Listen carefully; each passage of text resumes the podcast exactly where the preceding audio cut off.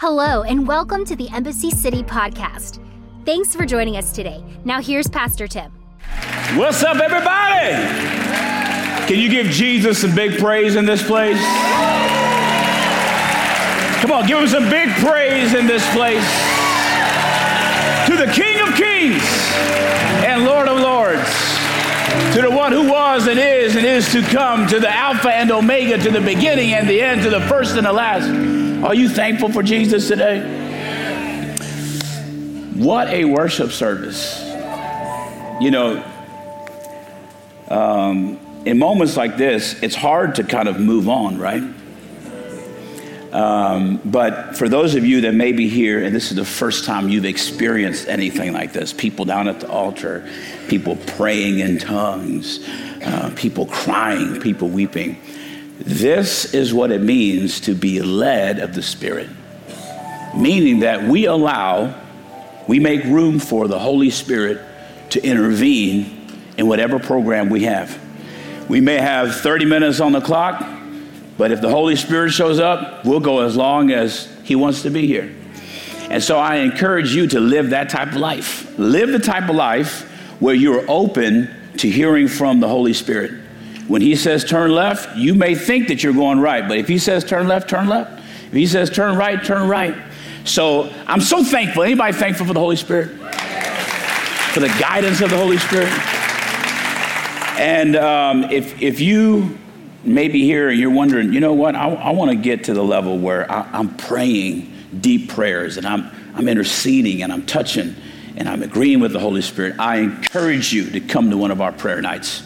Happens every Sunday, uh, every, every first Sunday of the month at 6 p.m. Show up. You get to learn how to pray. You get to be with people that know how to pray. And I'm telling you, there's nothing like living a life being led by the Spirit. And somebody say amen. amen. Somebody that's led by the Spirit say amen. amen. Ain't nothing like the Holy Ghost for you old school folks.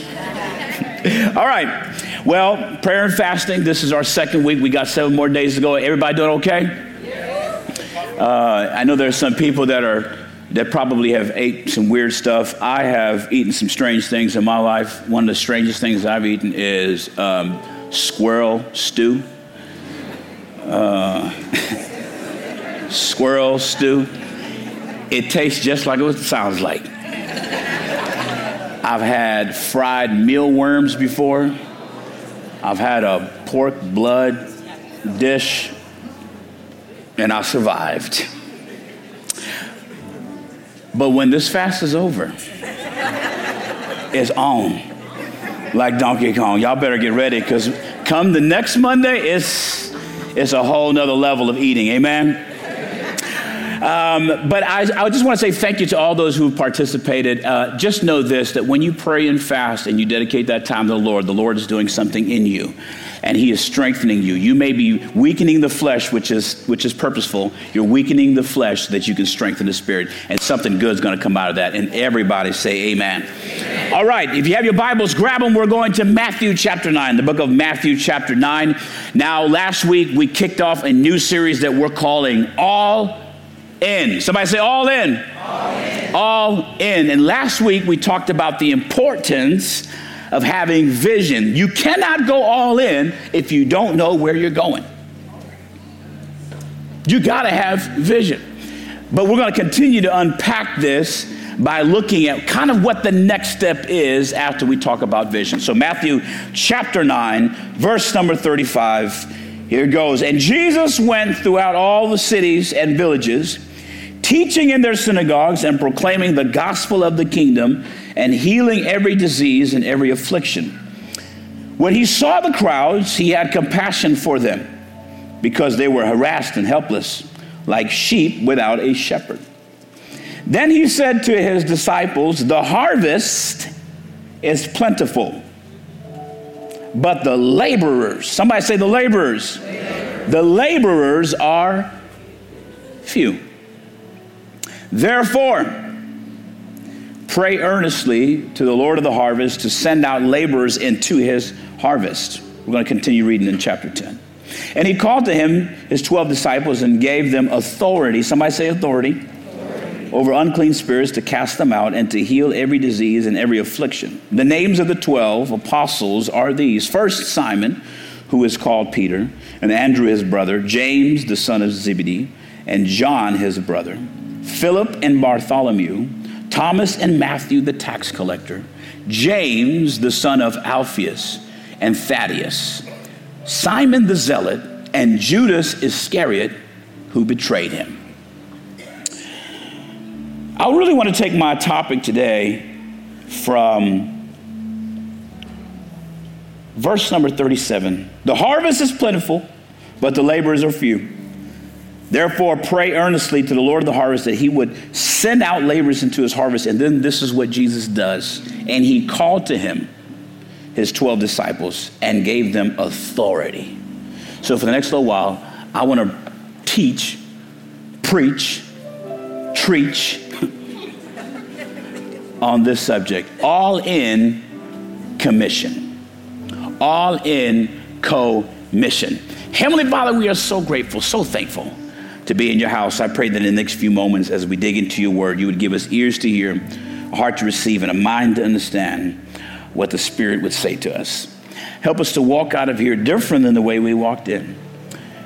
Do what only you can do. Move as only you can move. In Jesus' name. And everybody say, Amen. Look at your neighbor say, neighbor, neighbor. This, is this is my year. I'm going all in. Look at your other neighbor and say, neighbor, neighbor. This, is this is my year.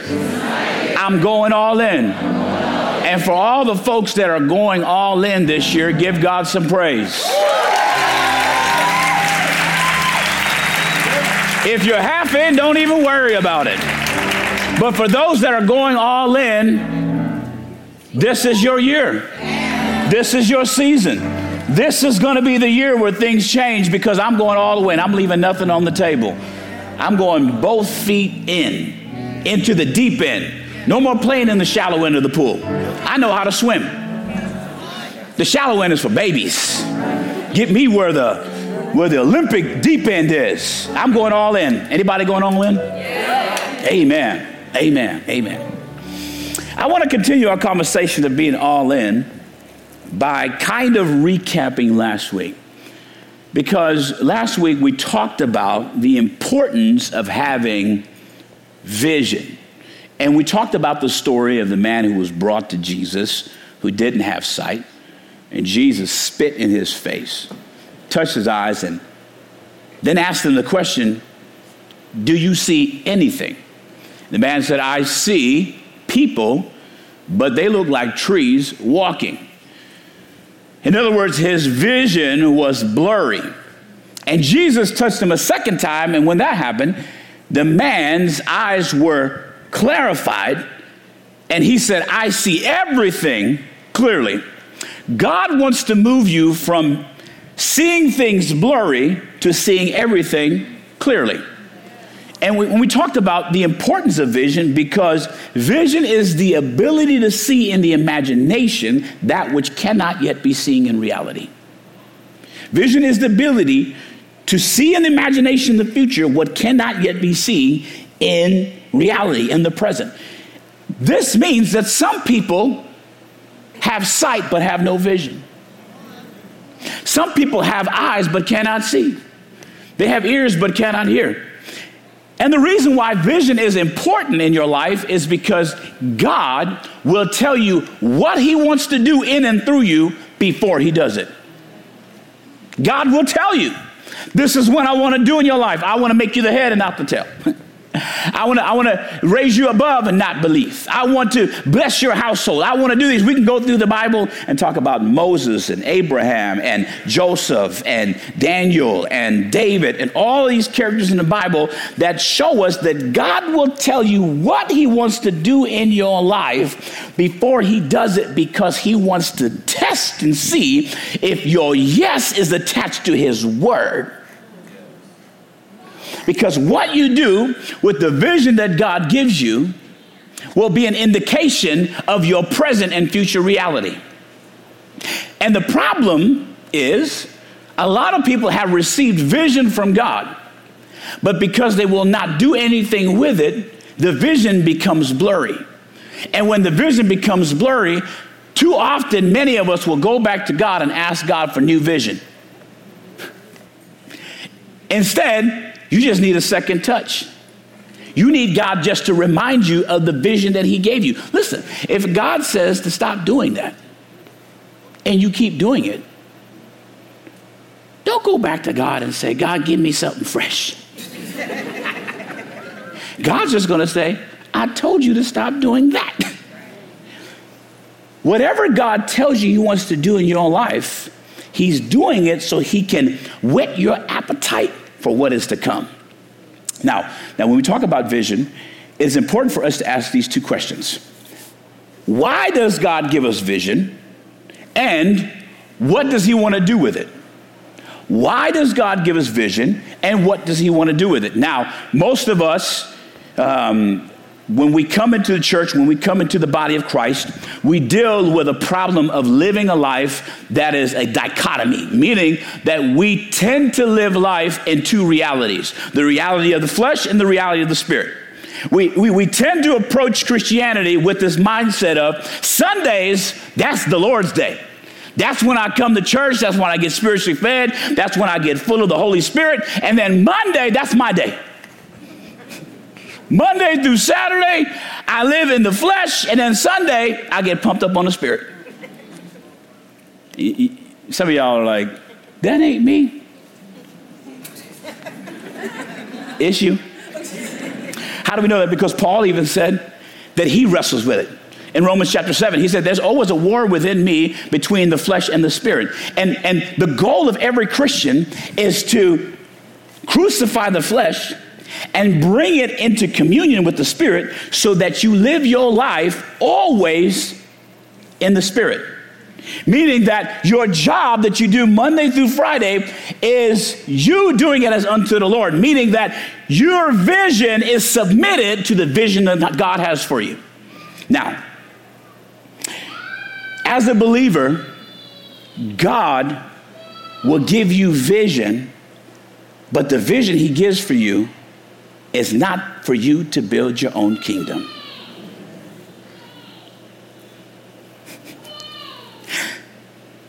And a lot of us want to build our own kingdom. I want to build an empire. I got five streams of income. I got 14 doors. I'm an entrepreneur. I'm a serial entrepreneur.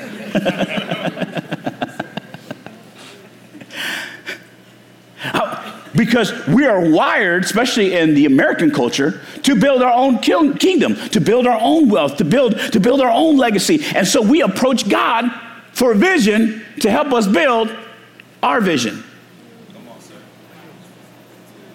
Somebody help me. Y'all leaving me all by myself up here. But isn't it amazing how many times we go to God requesting Him to help us build our kingdom? But God is not interested in you building your kingdom.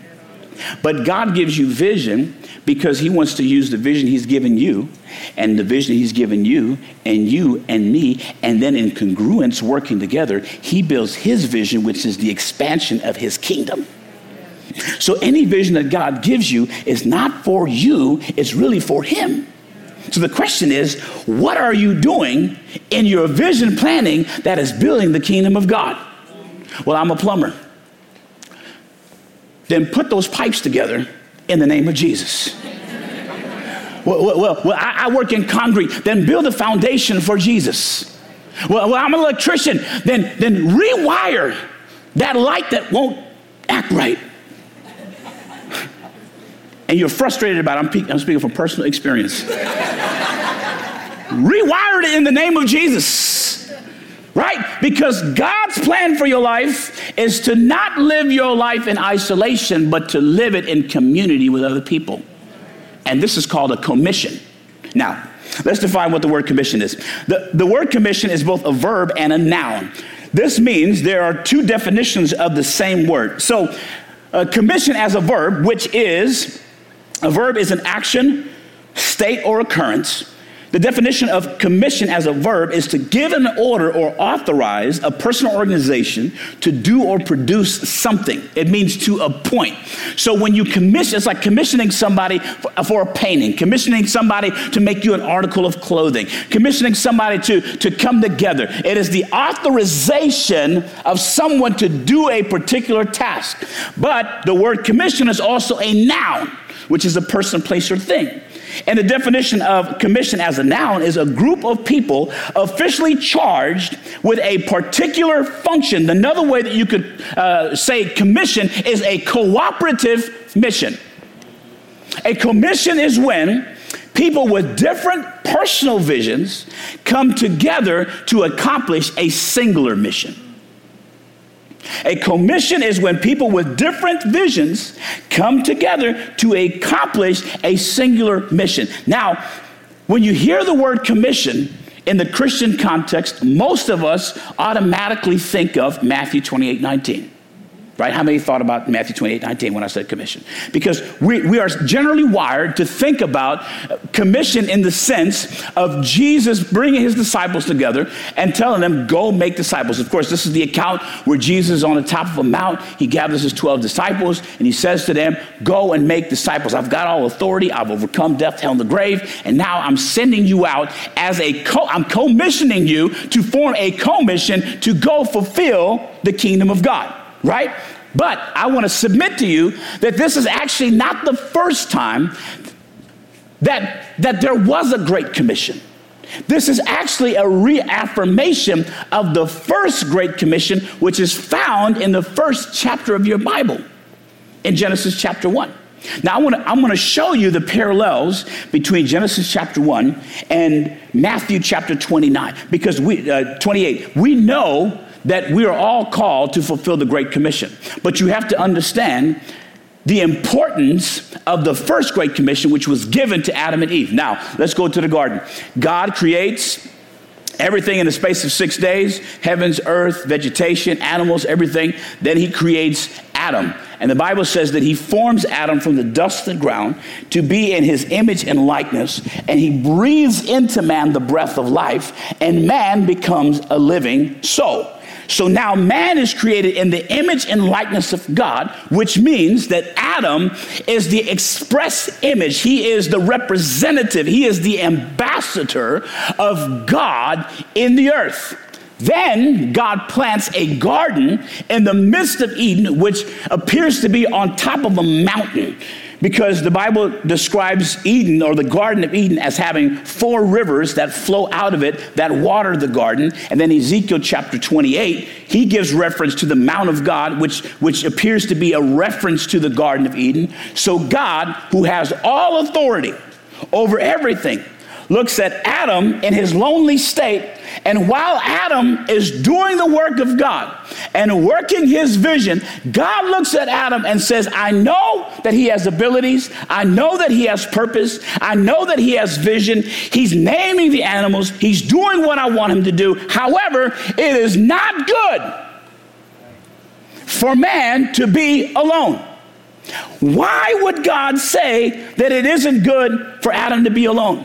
Because the plan that God has for kingdom expansion could not be done with Adam alone.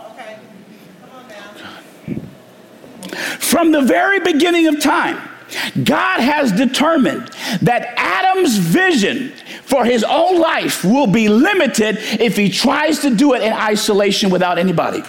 So God looks at Adam and says, It's not good for man to be alone. So God brings to Adam Eve. Now, I want you to notice something. God did not clone Adam.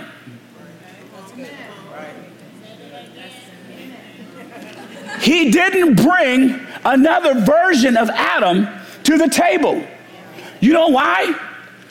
Because in order for Adam and Eve to be fruitful, it required Adam, who had a particular skill, and Eve, who had a particular skill, to come together in order to be fruitful. Did you know that Adam could not have children by himself?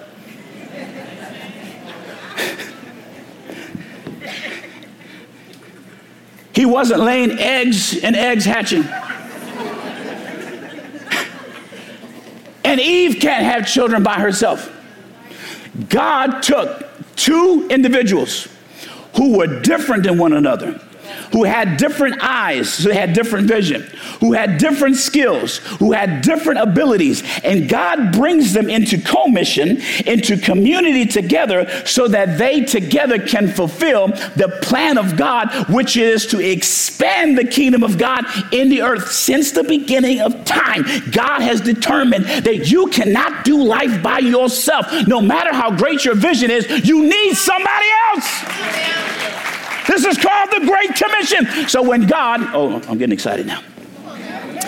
So when God, who has all authority, looks at Adam and Eve, now he's brought them into commission. Now God says to them, I want you to be fruitful, multiply, replenish the earth, subdue it, and have dominion. This is called the first great commission. The first great commission to mankind is to be fruitful and multiply. What does that mean? God says, I want you to perpetuate the image of God in the earth. How's that practically? Adam and Eve have babies. Replicate yourself. Because with every baby that they have, with every child that is born, it is a replication of the image of God. with every, with every baby that's born, God is perpetuating his image in the earth. And, and then God says, Not only do I want you to be fruitful and multiply, which means to re- replicate yourself, but I want you to fill the earth and subdue it. What does that mean? God says, I want you to Edenize. Remember, God places a garden in Eden, places Adam and Eve in it, and says, Be fruitful, multiply, replenish the earth, subdue it, and have dominion. What does God mean? God says, The rest of the world is uncultivated. So, what I need you to do is that the harvest is plenteous but I need laborers. So I want you to multiply yourself, have more laborers, and then I need you to fill it and subdue it, which means that I want you to Edenize the rest of the uncultivated world. Oh, God.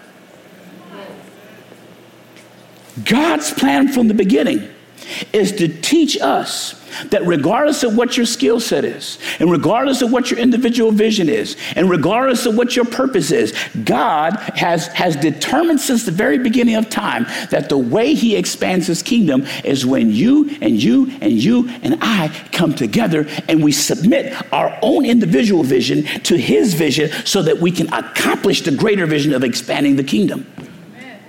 Then God says, after you've done that, I want you to have dominion. But what does that mean? It means to rule with God on earth. Now, now, now, now, now, now, now. Is this the last time that God gave the Great Commission? No.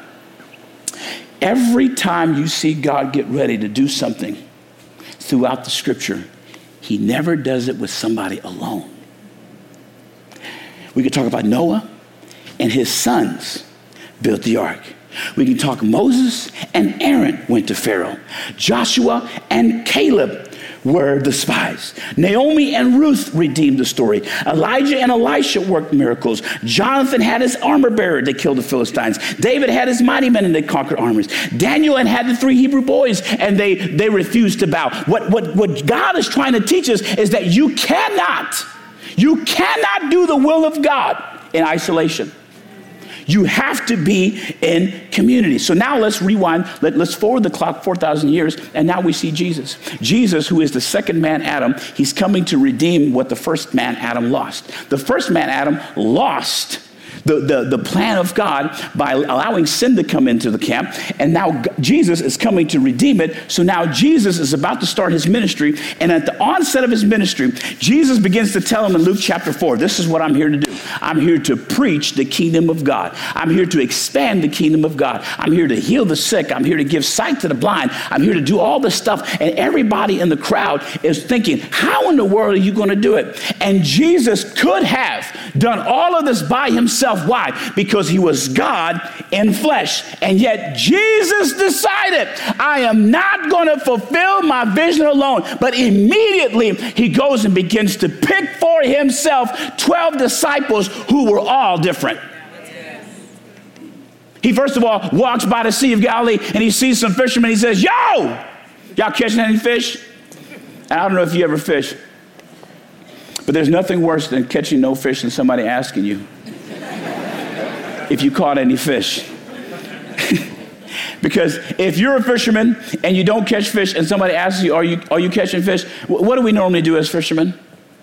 Well, you know, the weather ain't right today, bro. Like, or I'm just here for leisure. I'm not even trying to catch fish. I just, I'm just trying to get a boat ride. Any fishermen in the house, you know, they're like, hey, we, we've already been there. We've done that. And Jesus says, go out into the deep and let down your nets for a catch. And, and Peter is like, we done been there. done done that. I got my own vision. I already tried it. I tried it. It didn't work.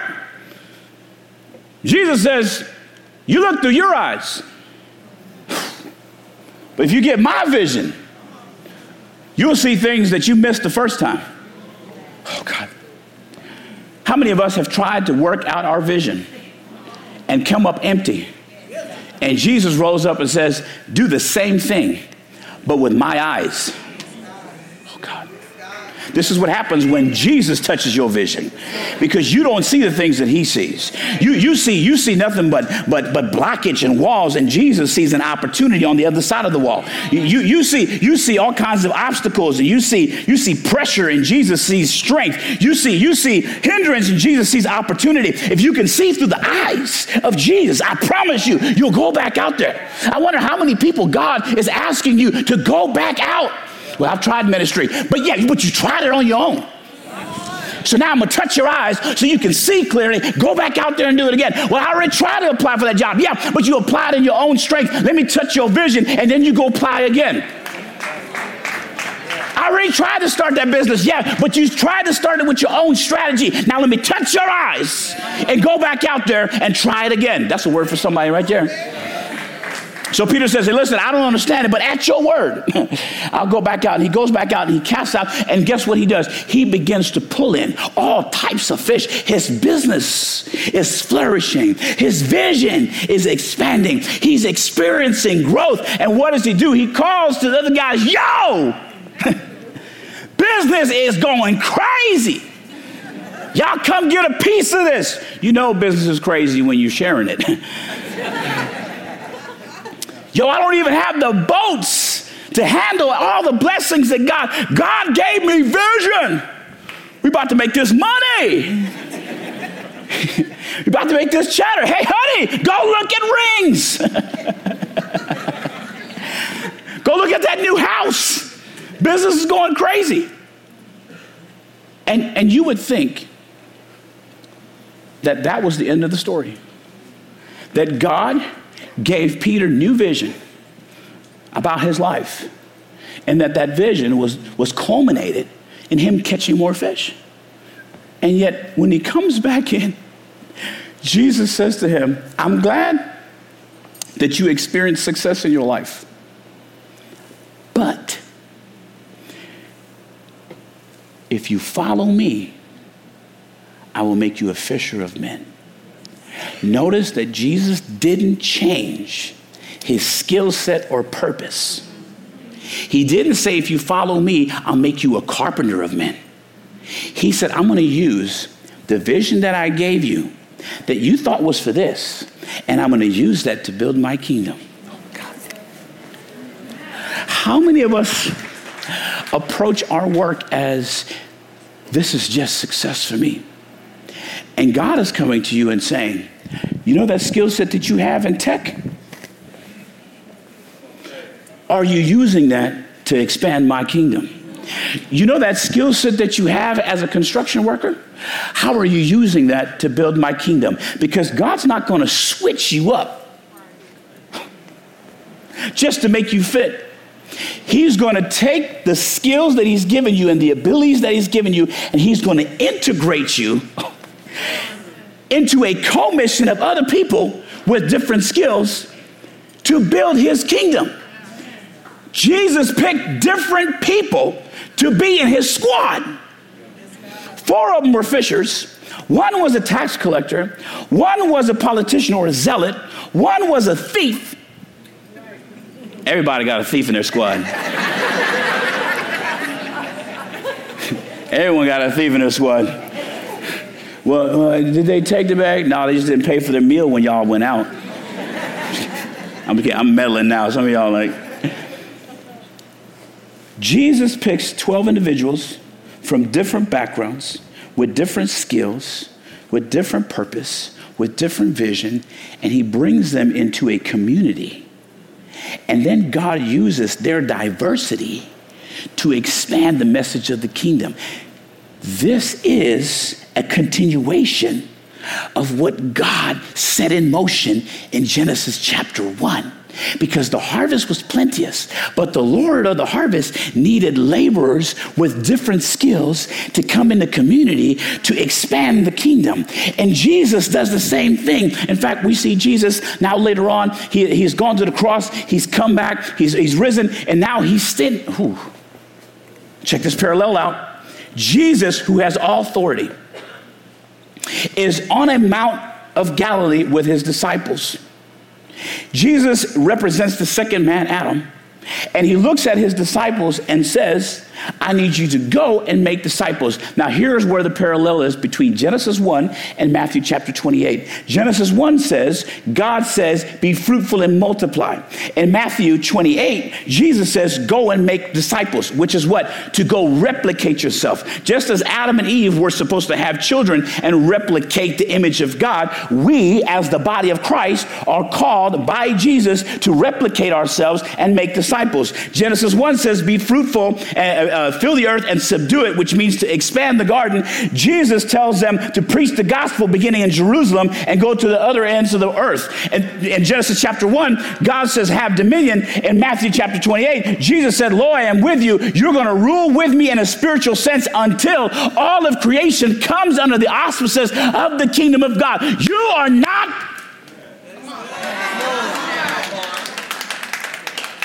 called to live life by yourself.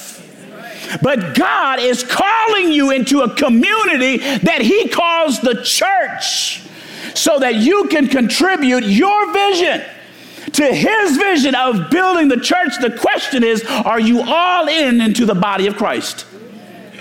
Oh, God. Because Paul begins to explain this, and he says, every part of the body has to give and contribute their gifting. The hand can't say to the foot, I ain't got no use for you. Neither can the foot say to the eyes, Well, you ain't got an important job. If the eyes don't work, the feet are going to run into something. How many people want to join the body of Christ and then live in isolation? You will have no life in isolation. If I cut my finger off from the body, it has no life. But the reason why God brings you into the body of Christ is because He wants you to give something and receive something. My finger works because my body is supplying it with blood. And because my body is supplying my finger, I can point at you. I can grab things. Y'all will never look at my finger the same. Because my body is supplying blood and nerves to the ends of my finger, my finger is useful. But my body is also benefiting from my finger because my finger is allowing my body to experience things that my other extremities can't. When you come into the body of Christ as a believer, God brings you into the body of Christ not to live in isolation and live your own little vision by yourself over here in the corner. God brings you into the body of Christ because there is something that you have that He wants in this body. But there's something that you need from this body. Oh, God. How do, we, how do we know this to be true? Well, when God gets, when Jesus gets ready to ascend, he tells his disciples, Go tarry in Jerusalem until you're endued with power from on high. 120 disciples come into community into a commission. And they go to Jerusalem and they wait in the upper room. And as they are waiting together in community, seeking God, the Holy Spirit descends upon them. And when He does, it is the inception, it's the beginning of what is called the church. What is the job of the church? To be fruitful and multiply, to fill and subdue the earth, and to have dominion. You cannot live life in isolation. Why am I talking about this? Because it is just as important for you to be all in into the body of Christ as it is for you to be all in into your own vision. Because your vision will suffer if you're not connected to the body. Oh, God. You need the feet to guide you, you need the hands to hold you. You need the eyes to see. You need the mouth to speak. My entire body benefits from each member. The body is healthy when every joint that is attached to the body supplies, contributes its gifting and calling. Why am I talking about this? Because there's a lot of talk right now against the body of Christ, against the church, against the local church. COVID done jacked us up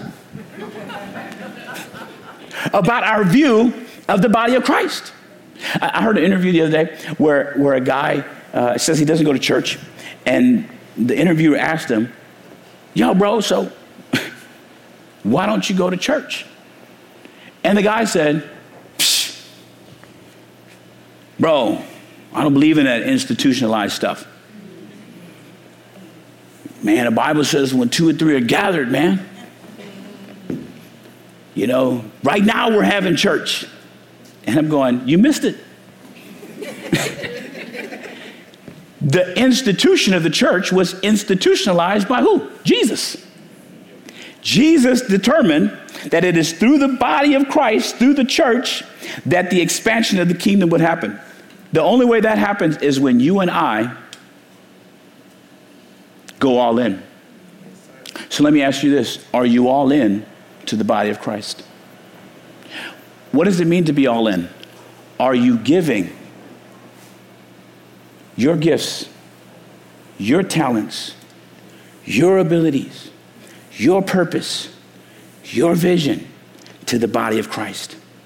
And are you receiving others' gifts, others' abilities, others' purpose, others' vision to strengthen you because it requires both. It requires the body of Christ. Now, I'm preaching to the choir. Why? Because you're here. you are here. And, and, and you're here because the Spirit of God has drawn you here. And you here because Jesus looked at you from heaven and he said, I want you to come into this local body, which is Embassy City Church. You could have picked out of the three trillion churches in Dallas. You came here. Why? Because there is something that you have that this local body needs. And there's something that this body has that you need. And the question is are you all in? Are you going to make this the year where you go, you know what? I'm not standing on the periphery anymore. I'm not going to be hanging out on the edge anymore. I'm not just going to get my word and leave. I'm going to become a true devoted member of this local body. What does that mean? Have you signed up to serve? Have you signed up? Don't just leave right after service. I know we're trying to beat folks to Luby's and, and, and Golden Corral. We're trying to get these discounts, you know what I'm saying? but there's something that you miss out on if you're not in community. Shake somebody's hand before you leave here. Hug somebody's neck. Well, I'm just not a friendly person. We give you 60 seconds to just stare at somebody and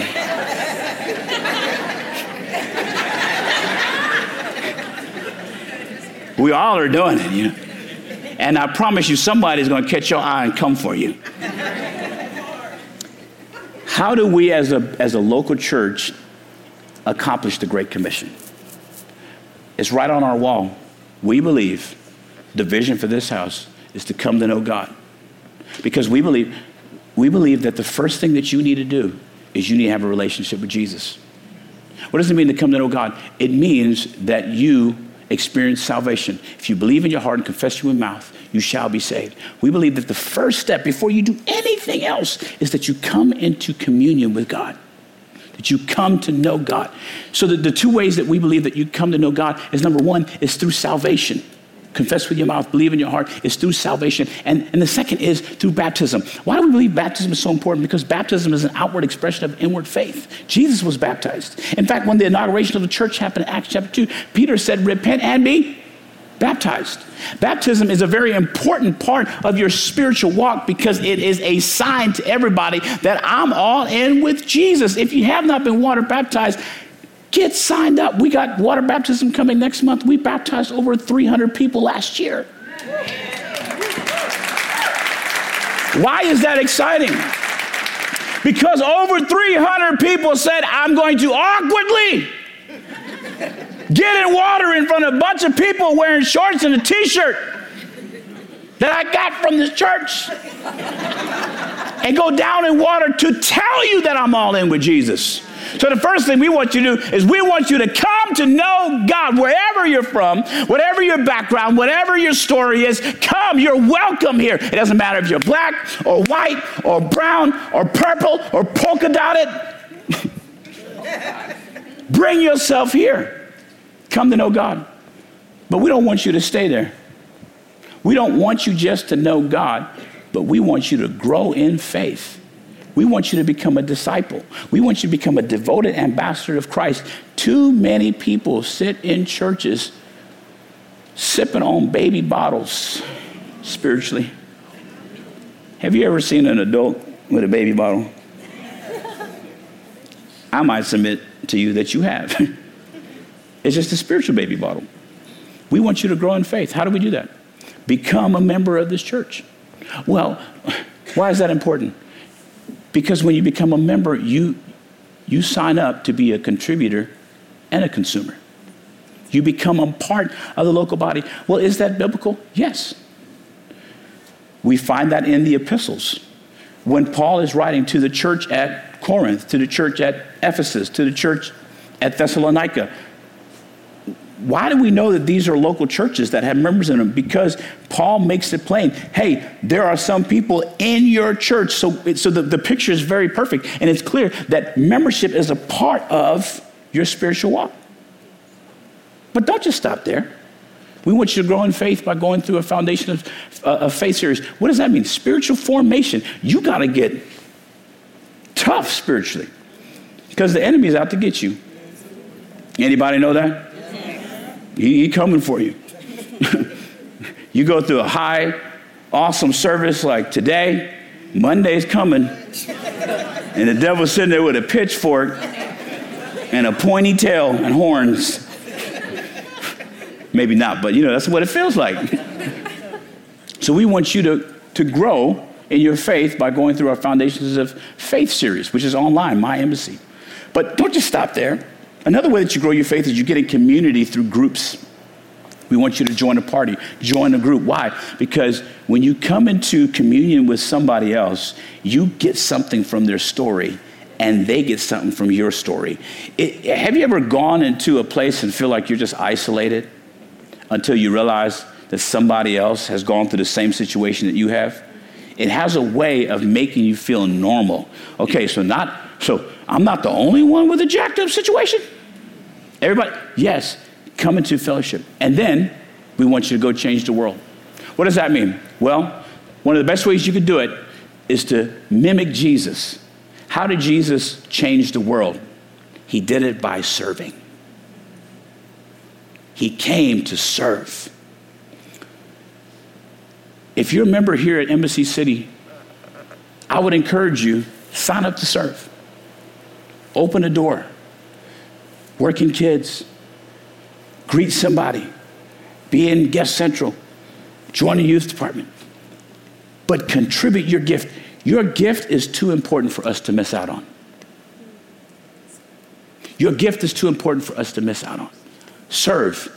And another way that you go change the world is you lead somebody else through come, grow, go. Why am I telling you this?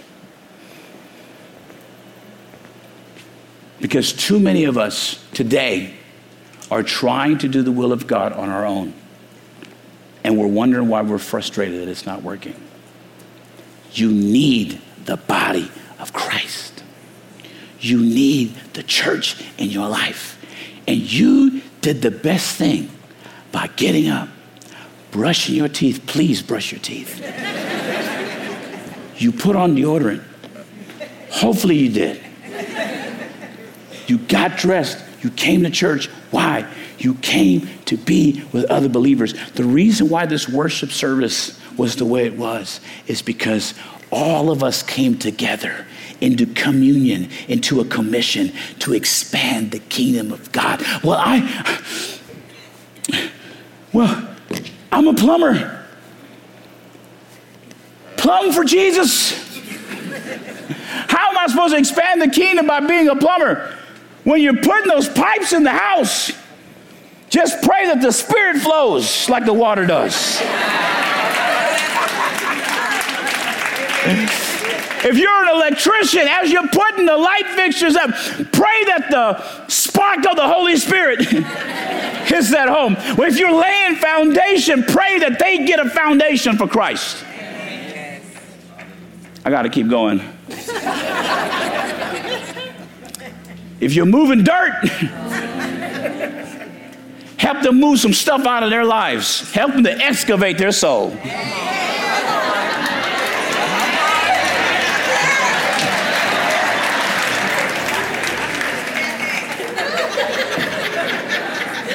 If you're a barber,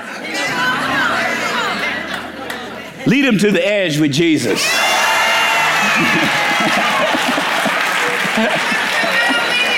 uh, help them to get over some waves in their lives. You know what I'm saying? uh, help them to pin some stuff down. You know what I mean?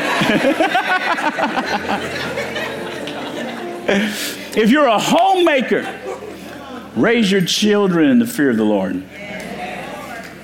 If you're a business owner, represent Christ in your ethics and your character. If you do taxes,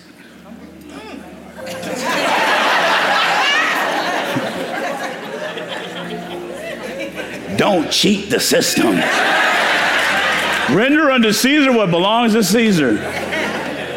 If you're a teacher, teach people how to fear the Lord. If you're in hospitality, serve them as Christ served his disciples. If you're in administration, don't be Judas. be Matthew.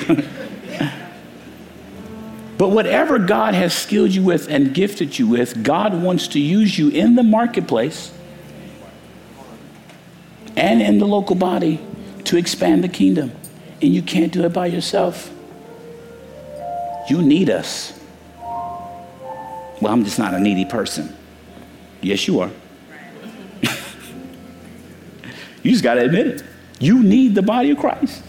You need the body of Christ. I'm thankful for the church. There's a lot of bad press out there because people out here doing dumb things. Let them do dumb things.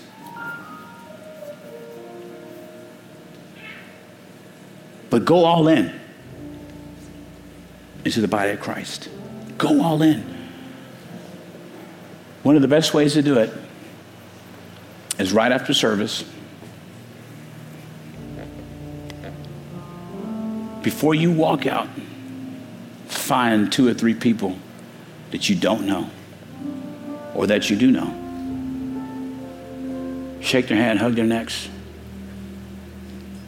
get their name and tell them, I'm going to pray for you every day this week. And I'll see you next week. And tell me what God did in your life. It works. ask the Lord to give you a word of encouragement for somebody that come that, that came in here discouraged. God will give you a word of encouragement. I'm telling you, this happens all the time. Just tell somebody you love them. They may not ever hear it from anybody else. They're going to hear it from you today. But let's be the body of Christ. Let's go all in to the Great Commission. Amen. Father, we thank you so much for allowing us to be in your house. I pray that we would see our lives not just as individuals, but as parts of the overall global body. Give us insights into how we ought to use our gifts and our talents and our abilities, our time, our treasures, our resources to build and expand your kingdom. If we are the hands, help us to hold as you would hold. If we are the feet, help us to go where you would go. If we are the eyes, help us to see the way you would see. We are the heart, help us to feel the way you would feel. But help us to get a revelation that this is not just about ourselves. And we're thankful for personal growth, and we're thankful for expansion in our lives, but it's all about your kingdom. At the end of the day, what does it profit if we gain the whole world but lose our soul?